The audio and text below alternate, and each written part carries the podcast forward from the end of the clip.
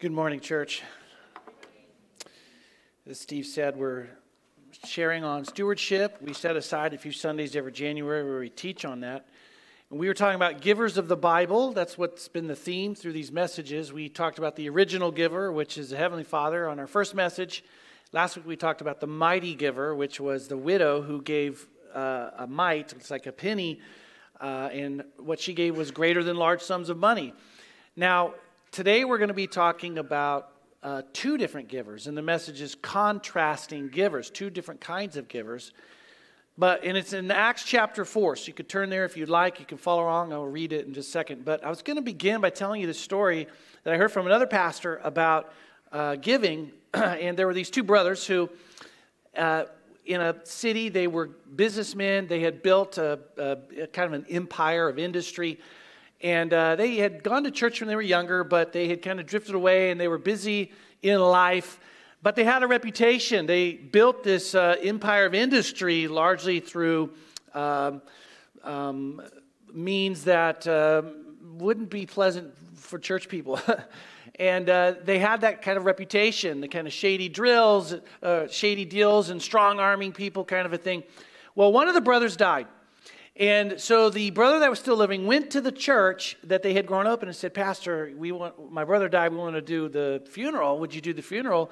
And I was kind of uncomfortable, but the pastor said, You know, it's a good it's opportunity to share, to witness, uh, to see where they're at. Maybe we could speak into their life. And so they had this meeting where they were talking about it. And the brother who's still living came and said, Listen, I don't care how you do, what you do in the, in the ceremony. But all I want you, the thing that I want is this I want you to tell everybody that my brother was a saint. And he was like, uh, well, you know, uh, and it was uncomfortable. And so this conversation, you know, unfolded where it was like, first of all, it's not really my place to maybe, there's, you know, the reputation that you guys have. And, and so this brother that was still living, he's, he said, you know, look, I'm a, I'm a guy who gets what I want. I'm a shaker and a mover. I know, Pastor, that you you need this church could use some money. You know, you've got some projects, you're trying to fix some things. I, will tell you what, if you just tell people, my brother was a saint, I'll give a large donation to your church, and you can use it however you want. And well, that was even more uncomfortable because the, the pastor said, That's not how it works either. It's not, you're not supposed to give for that kind. And so he was really pushing on the pastor, and finally the pastor said, Look, hey, look, fine, fine, I'll do it. No, no worry. So the day came, funeral, pastor got up. All the ceremony was good. Then he came up in the pulpit, and the pastor said, began to give his talk, and he said, I want you to know what this man was like who died. And then he began to tell everybody the truth about all the things that he had done the shady deals, the backhanded, the backstabbing, the, the dirty talk, the, the abuse of power. I mean, he laid down everything that this guy had done and gave the true character of the man. And then when he got to the end, he says, But I'll tell you what, compared to his brother, this man was a saint. Smart pastor, right? Now, I say that, I share that story because it's a, it can segue into motives for giving. You know, because the, the older brother there was really motivated for the wrong reason. You know, that's, you don't give for that reason. And you're going to see in the, the scripture today, the two characters that we're going to see, they have different motives in why they gave. Now, with that, I want to read to you the first example, which is Barnabas, and it's in Acts chapter 4. And, and this is where I pick up reading. This is Luke writing, verse 32 of Acts 4. It says, Now the full number of those who believed were of one heart and soul, and no one said that any of the things that belonged to him was his own, but they had everything in common. And with great power, the apostles were giving their testimony to the resurrection of the Lord Jesus and great grace was upon them all. There was not a needy person among them, for as many as were owners of lands or houses sold them and brought the proceeds of what was sold and laid it at the apostles' feet. And it was distributed to each as any had need. Thus Joseph, who was also called by the apostles Barnabas, which means son of encouragement, a Levite, a native of Cyprus, sold a field that belonged to him and brought the money and laid it at the apostles' feet. Father, I just pray as we look at this passage that you would teach us, you would shape our hearts, and that within this community of believers, you would raise up givers with the right motive, good stewards of what you've given to us. In Christ's name, amen. Now, the example of Barnabas, he's a good example. And the points that I, I give you, they come right out of the language that Luke is using. And the first point I give you is that good givers live with an open hand. Now, every year when we do the stewardship series, at some point I talk about the open hand. And if you're new, it works like this. In an open hand, if you lift your, your hand out like this, anybody can put something in it, right? And if you have a closed hand, you can't put something in the closed hand. It just hits it and falls off. And what we see in Scripture is God wants us to live with open hands, like this, which means, God, you can put whatever you want into my hands. I'm a steward of what you give me, but then we can't do this. We have to live with an open hand, which means when God puts whatever He does into our care, we like that because it's open. But when God says, I want to use what I've given you for help to someone else or for ministry, we can't do this. We're not supposed to suddenly uh, override God. We're supposed to live in a way that our hands are open, where He could put anything in, but He can also take anything out. And we know that He is the owner of everything, and we're merely a steward. And we get that very clearly in this section. We're seeing the early church. Now, now in Acts chapter 4, this is a, a, a new thing. The church did not exist in the Old Testament. It's born, comes it to life in Acts chapter 2 uh, the apostles' preaching are drawing thousands to come into the church. And you get a little glimpse of what the community is like. And you see that they lived this way. They lived with this open hand idea. And here's things that I put to build this idea up. Number one, they are unified in their commitment. Verse 32 says, The full number, the full number of those who believed were of one heart and soul. One heart and one soul. Heart, commitment. Soul, the energy behind what we're doing. Imagine a church where every single person in it is fully committed and fully energized for the mission of God's church. That's what the early church was like. There wasn't this division amongst them. We have different ideas about how we should be doing things. We have our own agenda. The church is the most diverse entity on the planet. How many ethnicities, even in this room, how many different ethnicities, how many different cultural backgrounds, how many of you from different socioeconomic economic strata, and yet we all come together and we are unified by Jesus Christ. We're unified because we have this common thing that we were we are sinners saved by the grace of God. And God takes you out of that state and He puts you into His family, and suddenly we have brothers and sisters in Christ. We have a spiritual family. Now, I've got brothers and sisters of blood relation, and I can tell you, I love them. And if they have something going on in their life I can help them with, I do it because I love them. That's what family is. And there's this, this picture in the early church where God brought all this diversity of people together and yet they were one. And they were one, meaning they're fully committed to the brothers and sisters that are around them. What kind of needs were there? If I can meet it, I'm going to try and meet it. And that's part of the picture we get. The open hand idea was I have brothers and sisters in Christ. Whatever God gives to me, if I have the ability to help them, I'm going to help them. That's one of the things we get here with open hand. They're fully committed, but they are also unified, not in just commitment, but in their care for one another, because it says they held everything in common. Meaning, whatever I do have in my hand, I don't think of it as just mine, only for me. I held it in my hand in such a way that there was a commonness that if they needed it, then I would utilize what I have to help them. They held everything in common. Now, I've done this before. I pointed out the difference between, because the word common, uh, the, let me tell you what the early church was not. It was not a commune. A commune is where you get a group of people and then maybe they go live somewhere. And when you go into that, everything you have kind of goes into the community uh, ownership and you don't have ownership. You give up everything, you're just part of the commune. And there's usually people at the top who decide and, and divvy out like that. And this is similar, really, if we were to look at at a national level, communism. I mean, communism itself, there's compulsory or forced sharing of goods because people are thought to not have the right to own anything. People come in and they take things and then they put it into like this pot and they divide it out how they see fit. This is communism. That is not what is being described. But then there's also socialism.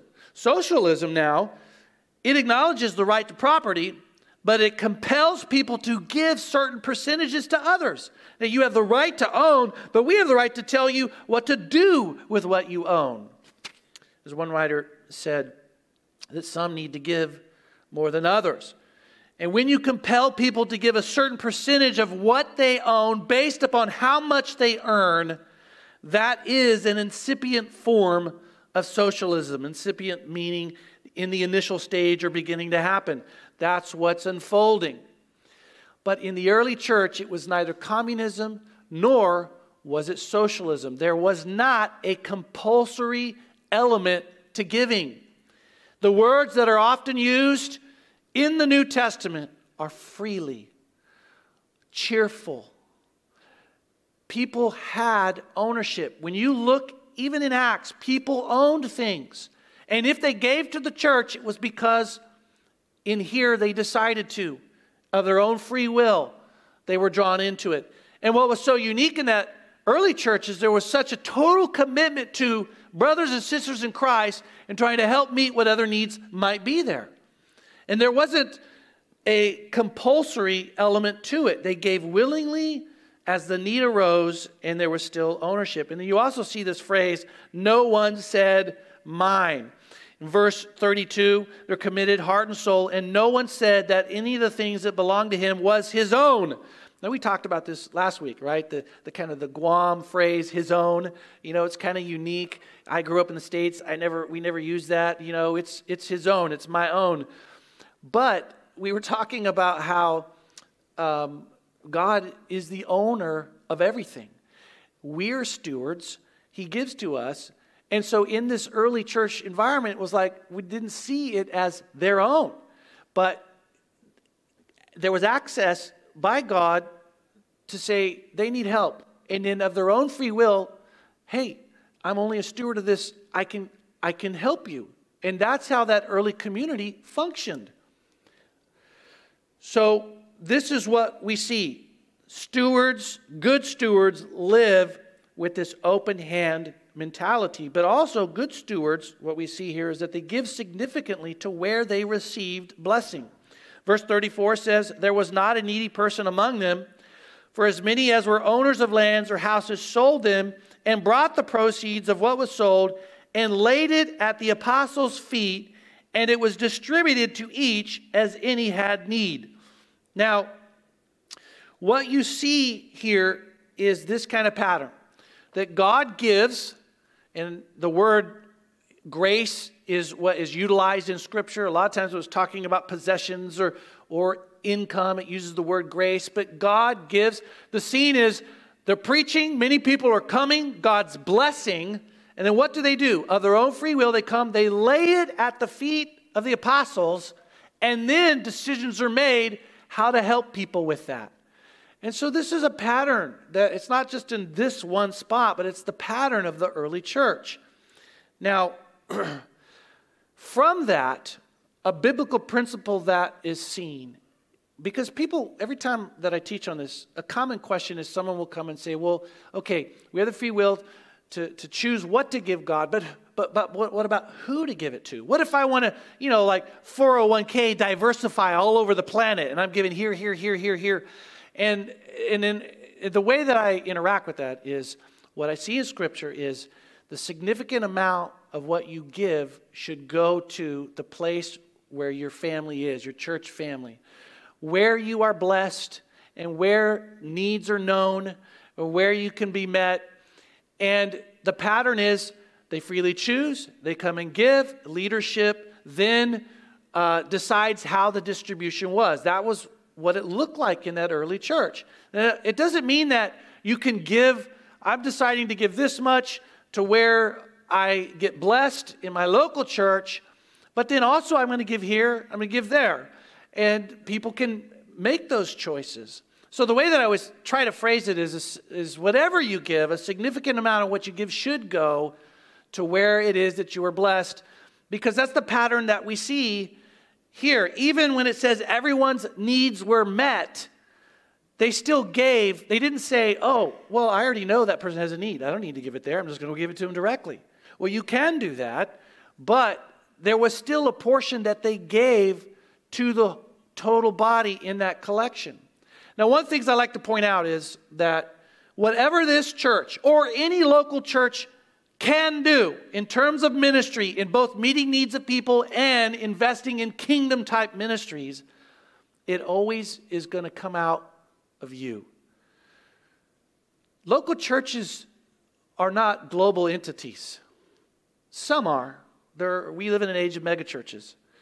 But I have worked for um, Christian organizations that were global entities. I remember I was actually very blown away by how many people give to organizations that can be these Christian global organizations. They're doing a good thing.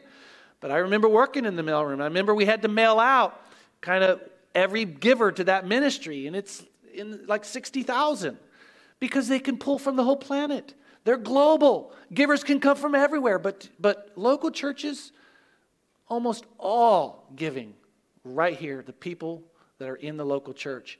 And to reach a local area, a lot of time it's determined upon what is laid here and how it's distributed locally.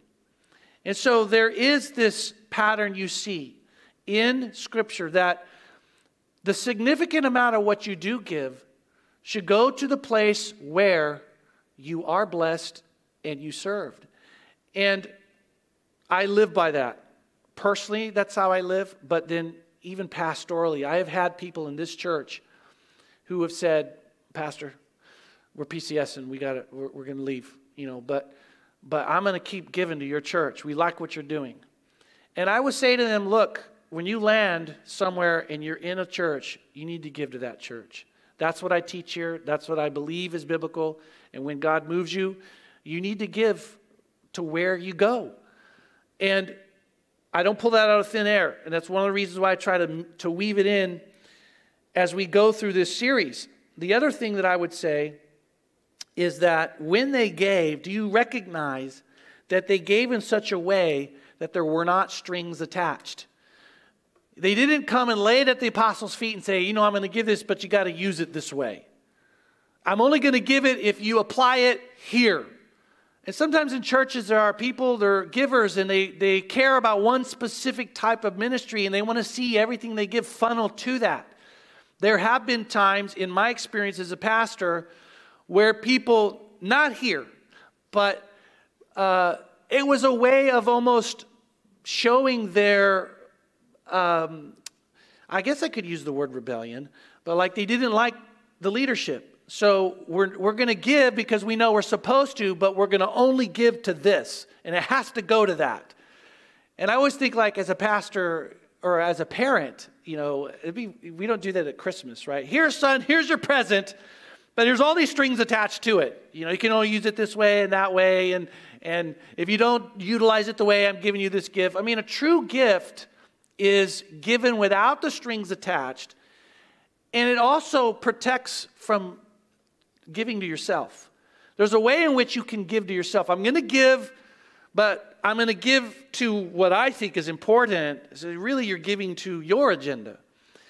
And I'm just saying that you don't see that in Scripture. It's not the pattern. When you give, they came and they laid it, and then the decisions are made how it's distributed. That was the pattern in the early church.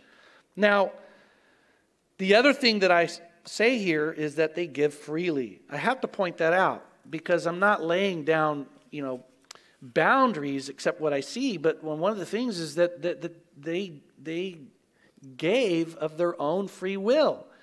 They gave because they wanted to. They were motivated by what God was doing in that moment, and they were motivated because they cared about their brothers and sisters in helping meet needs. So I put here too good stewards give freely. Decision making is in the hands of good stewards.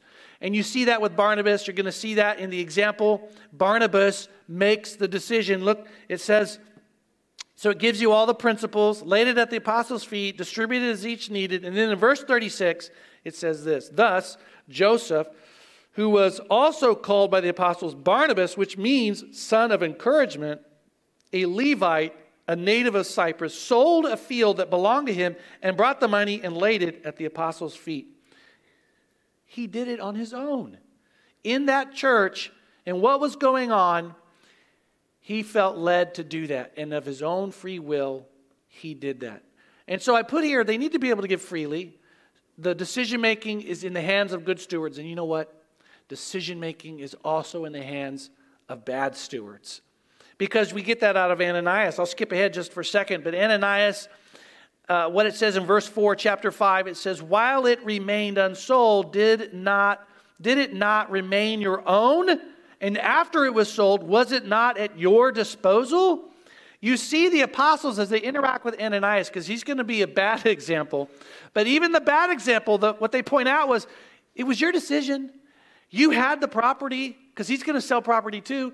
You had the property even after you sold it and you got the money, it's at your disposal to use with as you want. And so giving is supposed to be something that is a free decision that is made. It can't be compulsory, and it's one of the reasons if you if you hear every January, all, all I've preached now a decade on stewardship, and I'm very cautious to try to pin people on any type of amount or where it's supposed to go because I don't want to infringe upon the freedom that God desires that you give. Freely, cheerfully, and sacrificially should be the description of how you give. Now, you know, I'm drawing this out of an example in Acts, and that's very common. I made a slide to show you there's a lot of things that we draw out of Acts in the early church that become how we do church. We see in Acts that as they went around, everywhere they planted a church, Paul would go, they put elders in charge. He set up what leadership looked like in churches. We still do that. We get that from the Bible. The primary function of elders we see is to teach and preach and to feed the sheep and care for the flock. We see an example in Scripture in Acts where sometimes ministries come up in such a way they take away the time and energy from pastors to teach and preach. And so they, they say, get some, some uh, people of good reputation and let them do that ministry. And we see as the church grew, this the two offices of pastor, elder, and servant minister, deacon is a word that's often used, and how they serve together. And one of the roles of that deacon or servant minister is to do ministry in a way that the, the pastor and elder has the freedom to focus on teaching and preaching. We get that from Scripture, and that's what we shape here at this church. We see there should be no additions to the gospel when there are cross cultural evangelism. As Gentiles came in, they couldn't say to them, You also have to be circumcised like the Jews. That was a cultural thing. And sometimes we can be bad about that as Christians. We can, as new people come in, we want to, are we, are we giving them as the gospel or is it just something that's cultural? We get that from Scripture as well. And that's what we shape. And then obviously I put giving patterns. A lot of what I give you, it comes out of Scripture and it it, it directs me in how to shape stewardship within the church. That's what Paul did. He was shaping the culture and attitude of giving in the early church, and it's the same type of culture and attitude that for 10 years, as I've taught here, we've tried to shape. Let me just take you to 1 Corinthians, or I'm sorry, 2 Corinthians 9, just to show you an example of Paul doing this. He writes there, the point is this Whoever sows sparingly will also reap sparingly, and whoever sows bountifully will also reap bountifully. Each one must give as he has made up in his mind, not reluctantly or under compulsion, for God loves a cheerful giver. There's that word cheerful. And God is able to make all grace abound to you, so that having all sufficiency in all things at all times, you may abound in every good work. What do you take from Paul's teaching there? Number one, how do you give? Cheerfully, not reluctantly. And how do I, as a, as a leader, try to shape it? How, uh, not with compulsion. There are no contrivances in Scripture for giving. I did a whole sermon on that once. No contrivances. Because I grew up in an age of a lot of contrivances. You give to the church. I used to, I grew up in Oklahoma, and there was a, someone always on TV preaching and evangelizing. And there was always an element of, of giving. If you send money to my ministry, I will send you a holy handkerchief. Well, okay. I grew up seeing lots of contrivances. If you give, you get this. And that's, that's God cares about the heart. It, it, it, he's not interested in you giving because you want something. Now, how to use it. Do you see what Paul says there? There are two things. Number one, to provide for you. I mean, there is a principle he uses farming, just like a farmer. If he plants a lot, a lot can grow. If you are, if you plant sparingly, a little bit grows. And the two principles are this. Number one, Good stewards, God knows. And over time, with a good track record of stewardship, my belief is that God builds more into your life because you're a good steward of what He gives you. And there's a way in which you provide for yourself, you provide for your family because you're a good steward. And sometimes there are people that struggle, struggle, struggle. Well, what kind of steward, what kind of track record do you have? But the other half of that is He gives more so that it can be used for good works. It can be used for helping others in ministry. That's what you saw in Acts. You saw, you know, there's giving, and then what is given is used to help. And these are the principles that Paul shapes, and it's what I have always sought to shape in the ministry of culture here at Bayview, following after Paul. Now, Barnabas is a good example. Okay? You got the principles there. And then he said, and there was this guy, Barnabas, and he did the very principles we just told you about. He went out, he sold some land, and he brought the money. He laid it at the apostles' feet. He followed the pattern that was there. And now look at this. Chapter 5, verse 1 says, But, I like that because it's like it's a contrast. Here's a good example, but now I'm going to give you a bad example. And I put here example of Ananias. His giving was motivated by self. Let me read to you the first few verses here in chapter 5. It says, But a man named Ananias, with his wife Sapphira, sold a piece of property, and with his wife's knowledge, he kept back for himself some of the proceeds and brought only a part of it and laid it at the apostles' feet. But Peter said, Ananias, why has Satan filled your heart to lie to the Holy Spirit and to keep back for yourself part of the proceeds of the land? While it remained unsold, did it not remain your own? And after it was sold, was it not at your disposal? Why is it that you have contrived this deed in your heart? You have not lied to man, but to God. when Ananias heard these words, he fell down and breathed his last. And great fear came upon all who heard it. The young men rose and wrapped him up and carried him out and buried him. Now, the example of Ananias, not a good example. The first point is he essentially, his giving was motivated by self. And you see this contrast. Barnabas was motivated by everything that was described there. He's motivated by God's doing big things they're preaching. People are coming to know Christ. More people are coming into the family. There's more needs that, that need to be met. And so he goes, I can help. I can help. I'm going to sell this. I'm going to bring it. I'm going to lay it. Use it for that ministry. That was Barnabas' motivation. But see, Ananias was, it's like, imagine being in the service and, and it's like, well, did, you know, Barnabas, he's son of encouragement. What a great reputation. I mean, that, that's what they called him, son of encouragement. And there's this idea in his head I'm going to, I have a piece of property, I'm going to sell it, and I'm going to go and get the recognition. But what he does is, the scripture says that he sells it for this price, but then I'm not going to give all that. I'm going to take away some of what was I got for that land and then come and, and give the rest.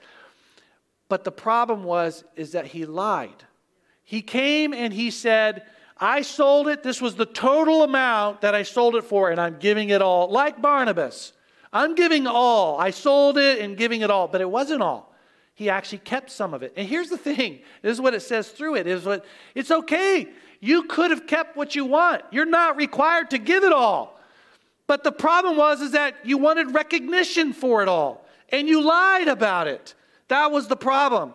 The problem was he thought he could be deceptive about it and get recognition. His giving is motivated by self, not God or the ministry. He wanted the recognition. I even put here that Ananias wanted recognition that was false. It's one thing to want recognition for something you did, it's a whole other thing to want recognition for something you didn't even do.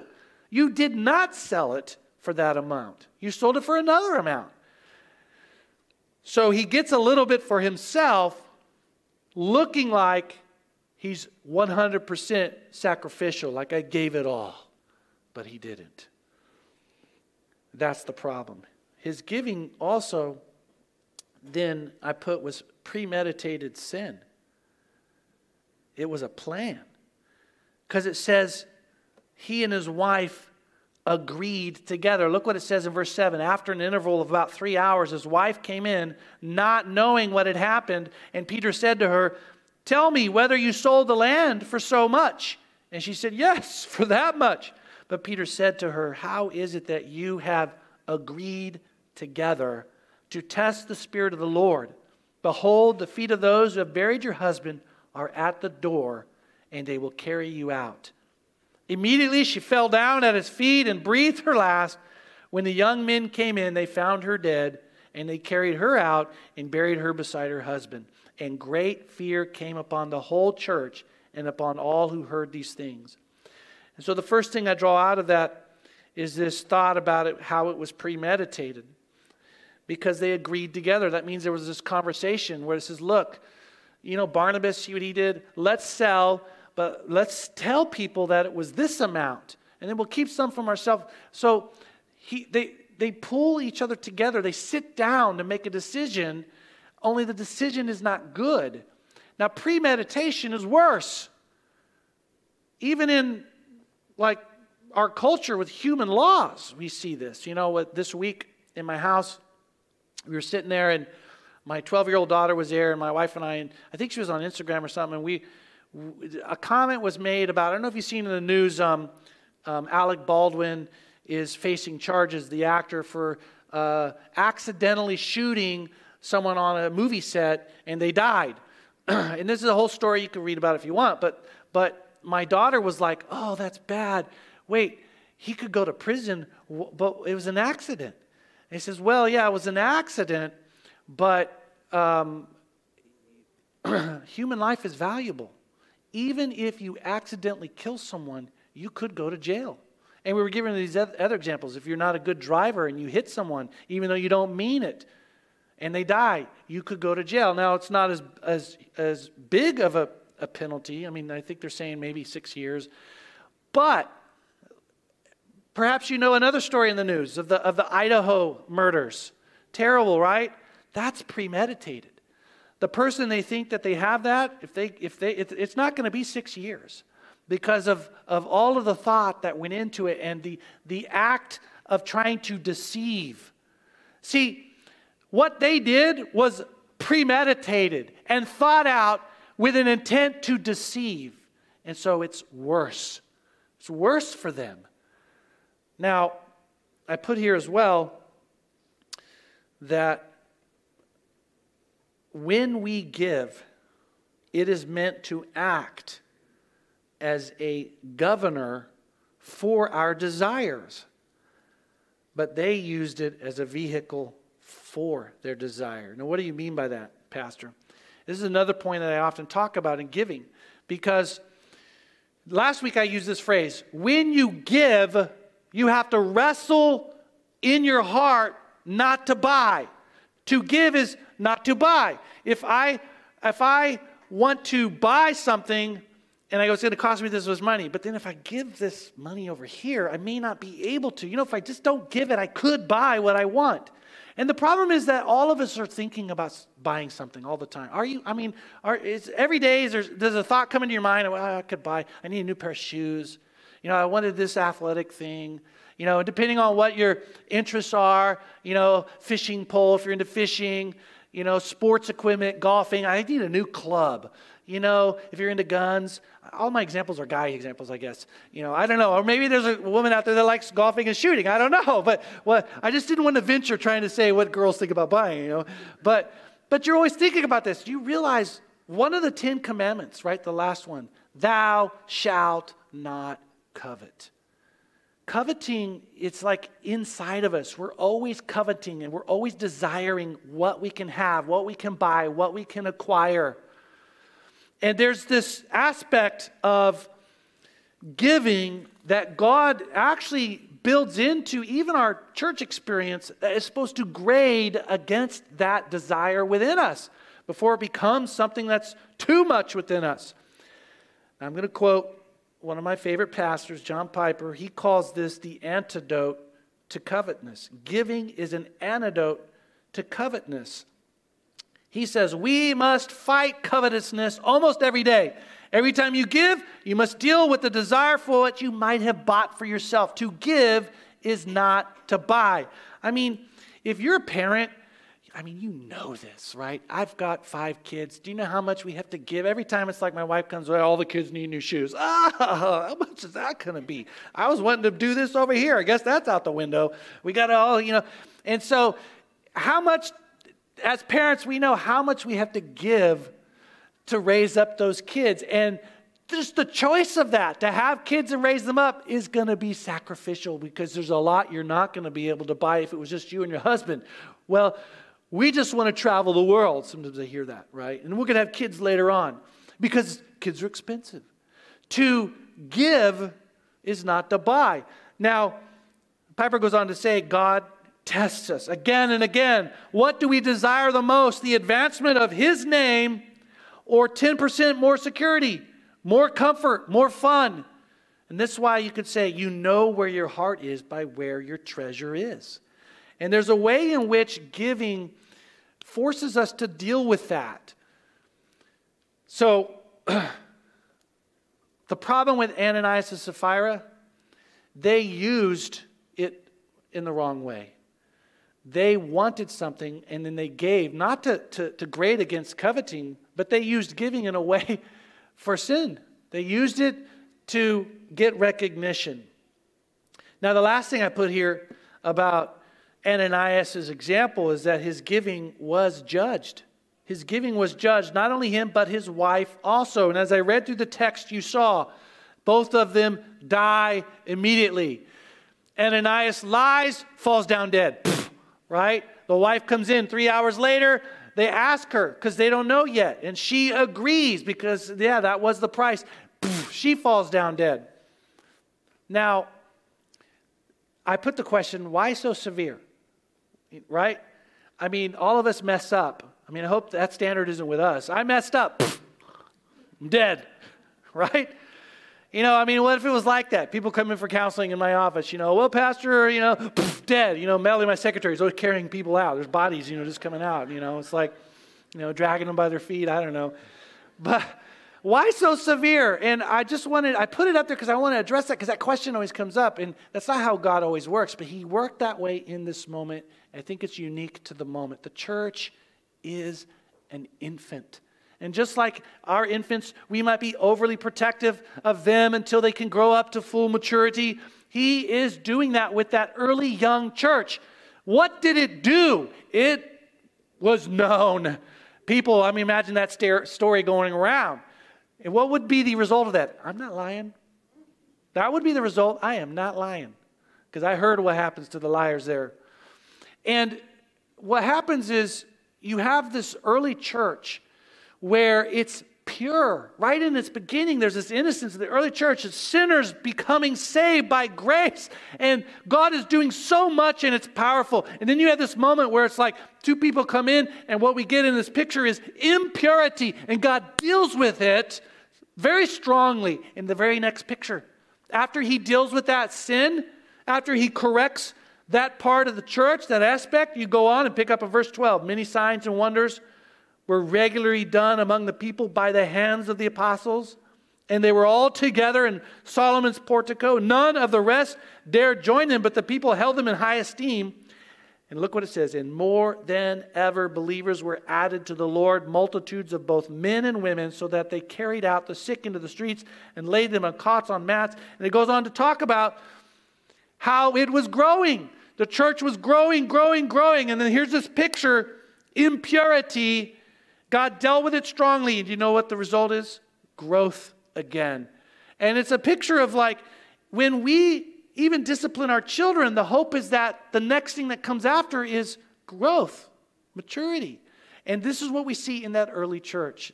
That's part of my response when people ask that question why did God deal with it so strongly there? But put his, his giving was judged. And I want to get us towards the end of this, what we can draw out of it. So then I put here, after why so severe, what is the giving pattern to be judged? What is the pattern? And this really is it's going to come back to you. What is your pattern in your life that God will judge? And so I'm going to give you the pattern that I see and also that I've imbibed in my life and talk about. And it works like this. Number 1, sit down together and set aside time for this. Because first of all, Ananias and Sapphira, they did it they actually sat down and they talked about it. We have a property, we could sell it, we could give, but then their, mo- their, what gets in there is wrong motives, recognition, sinfulness. But the pattern you see in Scripture, stewardship just itself, you can't steward without having a sit down and thinking about, I am over this stuff. You must sit down. And I put there together because there's a lot of married couples in the room. So you got to sit down together. It can't be, oh, my spouse does that. You have to do it together. It has to be something you do together and you talk about and you're on the same page. If you are not married, then obviously you sit down by yourself. And then I put after that, after you sit down and think it out, the next thing that you want to do is be motivated by gospel stewardship. And that's a lot of what the stewardship series is supposed to do. It's supposed to take you to this realization that one day God will come to you and it's like, I gave you this much. How did you steward it? Were you a good steward over all I gave you? Did you invest in things that advanced the kingdom of God, that advanced the gospel, or did you spend everything I gave you on just your own self? And it's not a question of salvation, it's a question of stewardship. So you sit down, let's say a husband and wife, and, and the, the, the beginning is okay, um, we're motivated by this. We need to be motivated by this. Okay, and then the next thing I put is um, take stock of what God has blessed you with. Well, how much do we have? So I often, with my wife, we think about percentages, but then the first thing we do is, is well, how much am I now making? How much together are you making? And so you have to take stock of all that God has given you. You know, you have these examples of, of Christ where he's giving us a, story and it's, it's of, of stewards and the master's gone and the master comes back and he collects his stewards and how much did you uh, do with what I gave you? And he's going through and there's always the one that's like, well, I didn't do anything.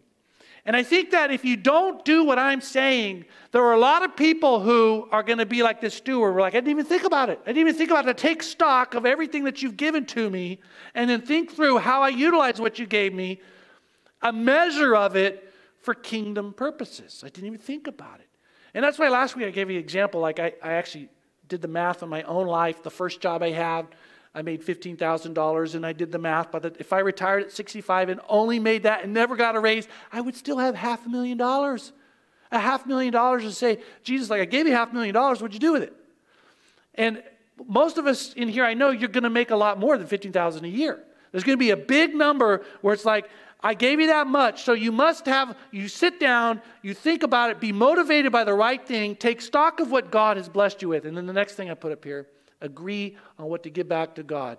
And it better be described with those words, because that's what I get out of the New Testament freely, cheerfully, sacrificially. If you're sitting there with your wife and it's like, okay, I think we should give this much, and one of you's like, that doesn't seem cheerful. It doesn't seem cheerful. It's like, it looks like angst, I'm giving it. You know what I mean? So, like, really, I, first of all, freely is no one is, I'm not at the table. God is, right? But, but you have to do it yourself and freely make the decision cheerfully. Where's the joy? You, you talk about that. And then, is it sacrificial at all? Or is it like the, the guys with the widow? They gave large sums, but it really proportionally wasn't that much compared to everything that God had given them. And so that's, that's what God gives us through Scripture. And then the last thing I put here is live by it. Live by it. And this is what I mean by that. So, I mean, January's a time of year where a lot of people are doing budgets, you know, it's, it's the start of the year. So if you sit down and you go through this whole thing and then you think about, okay, we're going to give this much to God this year, then live by it. Because when I was younger, this is how God grew my faith. When I was younger, we did this and we said, let's give this much. And then, like two months into it, it was like the transmission fell out of our van. And then the temptation was, well, maybe this week, maybe, uh, you know, maybe God wants us. I, I don't know how we're going to pay for that. I wasn't making a lot of money. Maybe we don't give to God that month and we give to the transmission. I mean, I mean, I mean, ministry isn't kind of like, you know, it's still given to God. But then we never grew our faith that way. And what generally what happened was, was we would say, we got to stick by this, you know, because this is what we believe in. And we, we somehow we make it work, and then God, God always provided. And I go back to that, that Corinthians passage where if we're, we're faithful in our stewarding, that he comes back and gives to us. That is the thing that I've discovered. It's something that, see, stewardship has grown me in my faith in two ways. Number one, in the way that I'm describing, where sometimes it's like, I don't know how we can make it if we give that percentage. And then to see God always give back to us in ways that we make it, it teaches you something about God and your faith. Can you live on this percentage and trust God? That's part of it. And the, and the other aspect of faith is to see over a longer period of time how that stewardship works. Because our family has grown, and God, we're not rich. I mean, we're rich, I guess, if you compare us to a lot of people in the world, you know, because the numbers, you know, the average what people make when you throw in Asia and Africa. But, but God has always provided for our family. And sometimes He's provided in ways that really surprised us. And we go, wow, God, I didn't see that coming. And um, that's why I say, live by it. See, if you don't sit down and think about what you're going to give, that last part never happens. You're never challenged then to go, well, we said this much. How does God ever put tension? The tension is always reactionary. It's just like month to month, I'm going to see what I'm going to give. And that's not stewarding.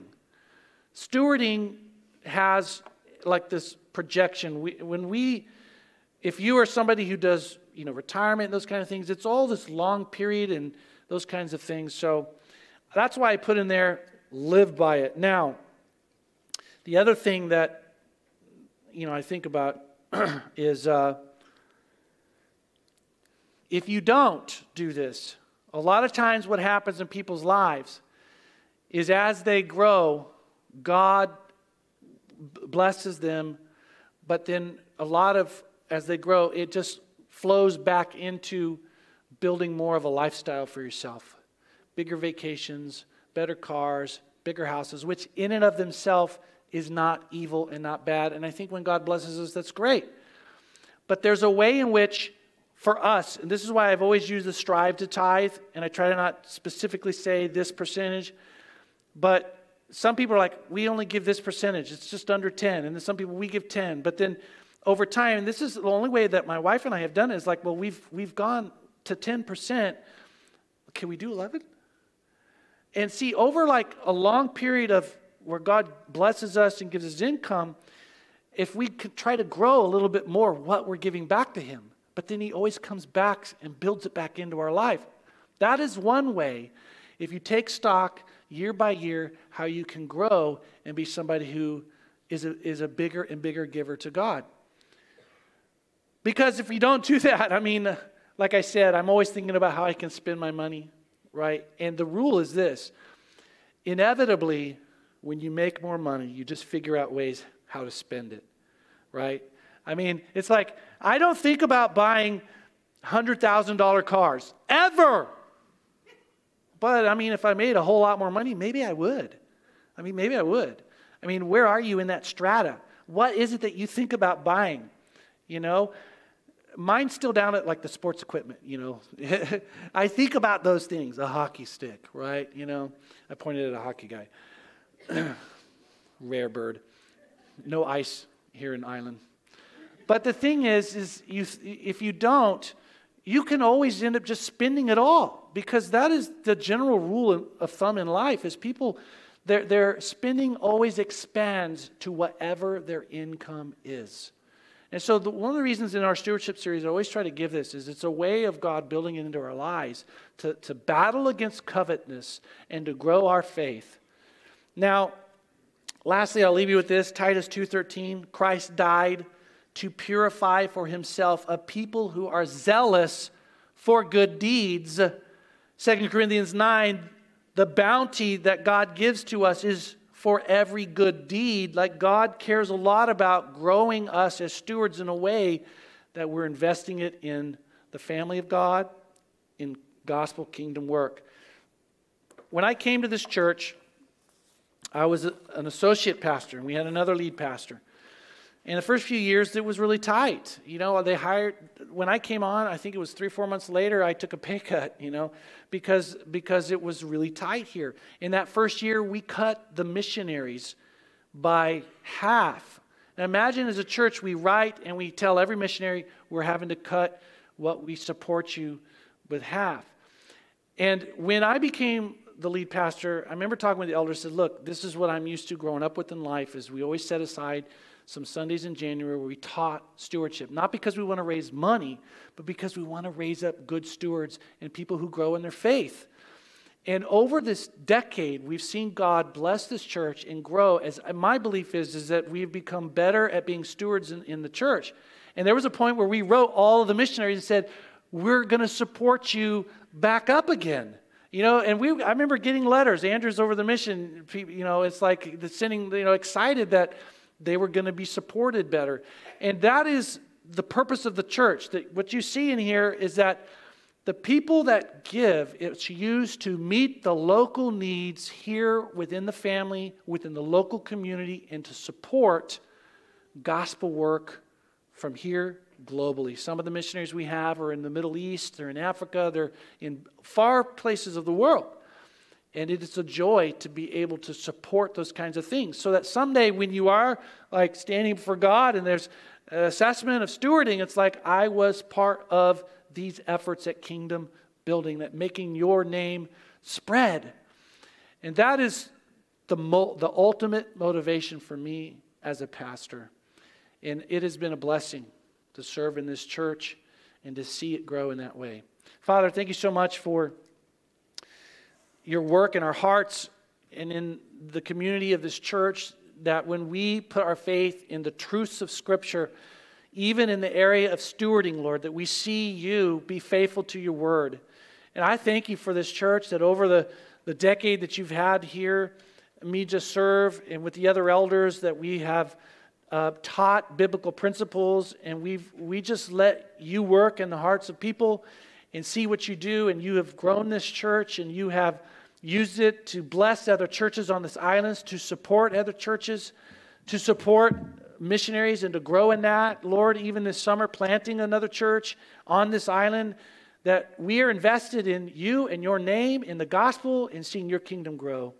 And we are also caring, committed, Lord, to meeting the needs of our own family, to know how we can bless one another, to live with that open hand that whatever you put in, that it can be used by you, Lord, if you ask, because you are ultimately the owner and we are stewards. I pray that you continue to grow these things in our church, use us, and then, Father, just that individually, the people in this church, the members of this church, the people who are sitting here, that you would grow in their hearts an understanding and the value of what stewardship is, and that our faith would grow. And I commit this up to you in Christ's name. Amen. Would you stand and we'll just finish worshiping together?